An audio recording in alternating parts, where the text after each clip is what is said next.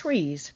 Growing up in rural Canada and having huge trees growing in my front and backyard has made me appreciate these magnificent creations.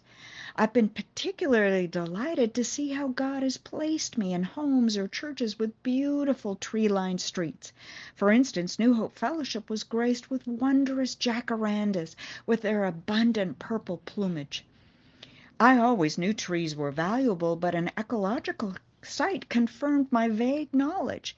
There I learned that trees are essential to us as they provide us with oxygen, improve our air quality, conserve water, and preserve our soil and wildlife. In fact, one acre of forest absorbs six tons of carbon dioxide and puts out four tons of oxygen. This is enough to meet the annual needs of 18 people. Their presence also moderates our climate by taming the effects of sun, rain, and wind. What an impressive array of skills our trees have.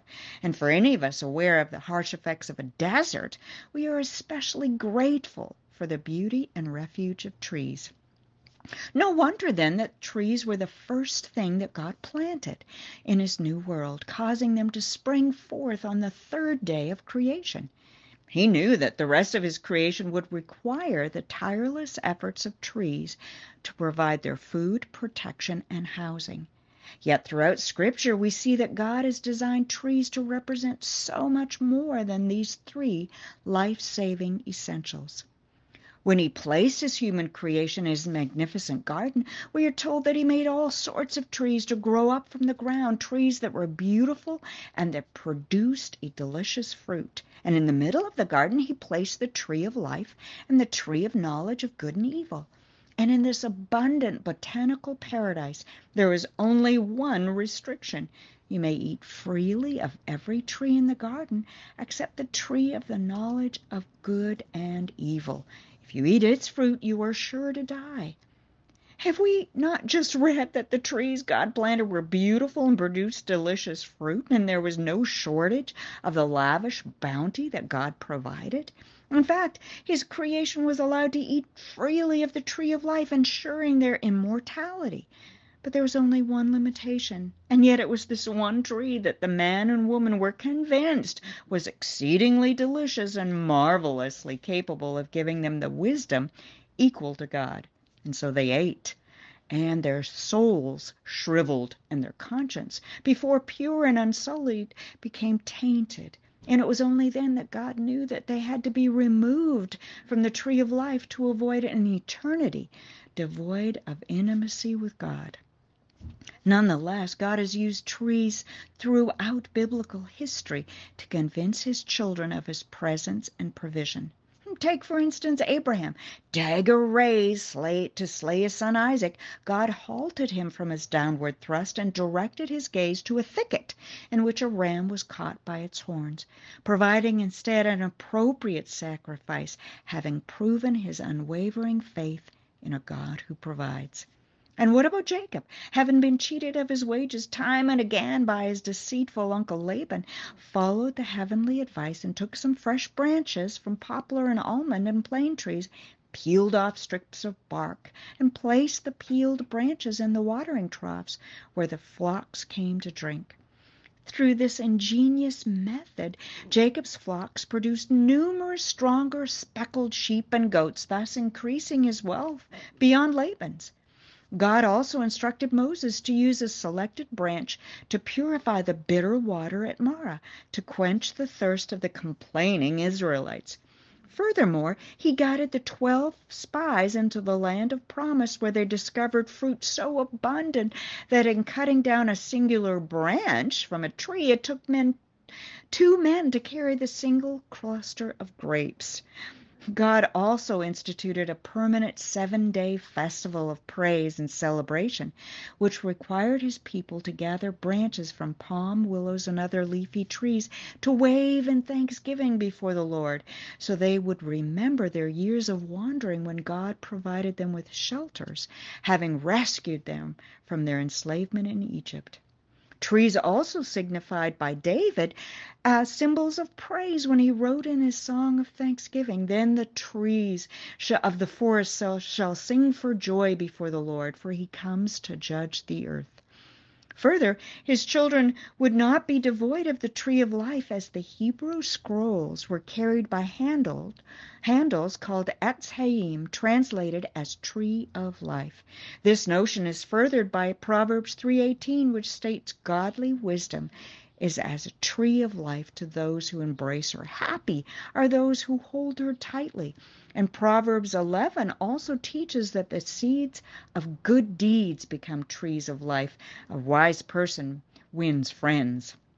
Solomon also references the tree of life in speaking of the importance of hope, writing, Hope deferred makes the heart sick, but a desire fulfilled is a tree of life.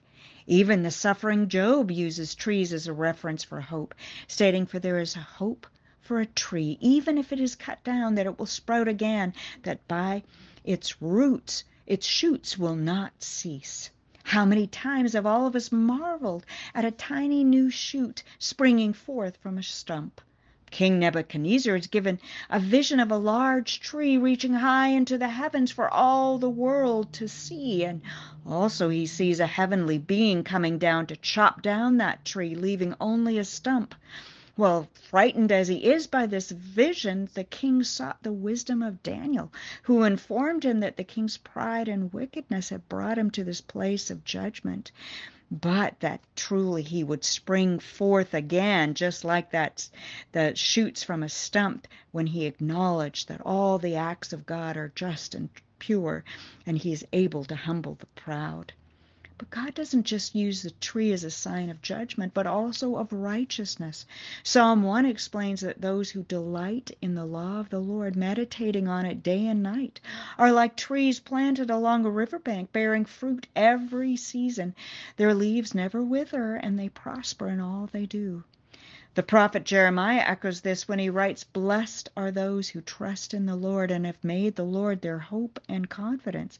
They are like trees planted along a river bank with roots that reach deep into the water, and such trees are not bothered by the heat or worried by long months of drought. Their leaves stay green and they never stop producing fruit. A psalm to be sung on the Sabbath day also references the flourishing of the righteous, like palm trees, indicating that they are transplanted to the Lord's own house, where they will flourish in the courts of our God, producing fruit even in old age and remaining ever vital and green. The New Testament also uses trees to teach us, and in this case, it's Zacchaeus we see who scrambled up a fig tree in order to catch a glimpse of Jesus only to find himself the Savior's host, where his own salvation was on the menu. Jesus also used the fig tree as a lesson of faith to his disciples. Having accursed an unfruitful fig tree, Jesus explained to his astonished disciples, Have faith in God. Similarly, he uses the mustard tree and its tiny seed as an illustration of faith in the kingdom of heaven.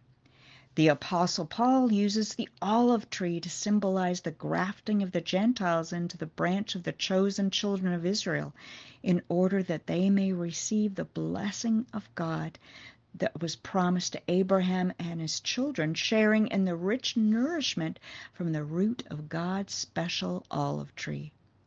Finally, God's greatest gift, his one and only Son, is symbolized as a shoot coming up from the stump of Jesse and in the passage prophesying his suffering, we read, My servant grew up in the Lord's presence like a tender green shoot, like a root in dry ground. There was nothing beautiful or majestic about his presence. Furthermore, Jesus himself becomes the tree of life as he is condemned to die by the chief by being hung on a tree. Peter understands this brilliant symbolic message.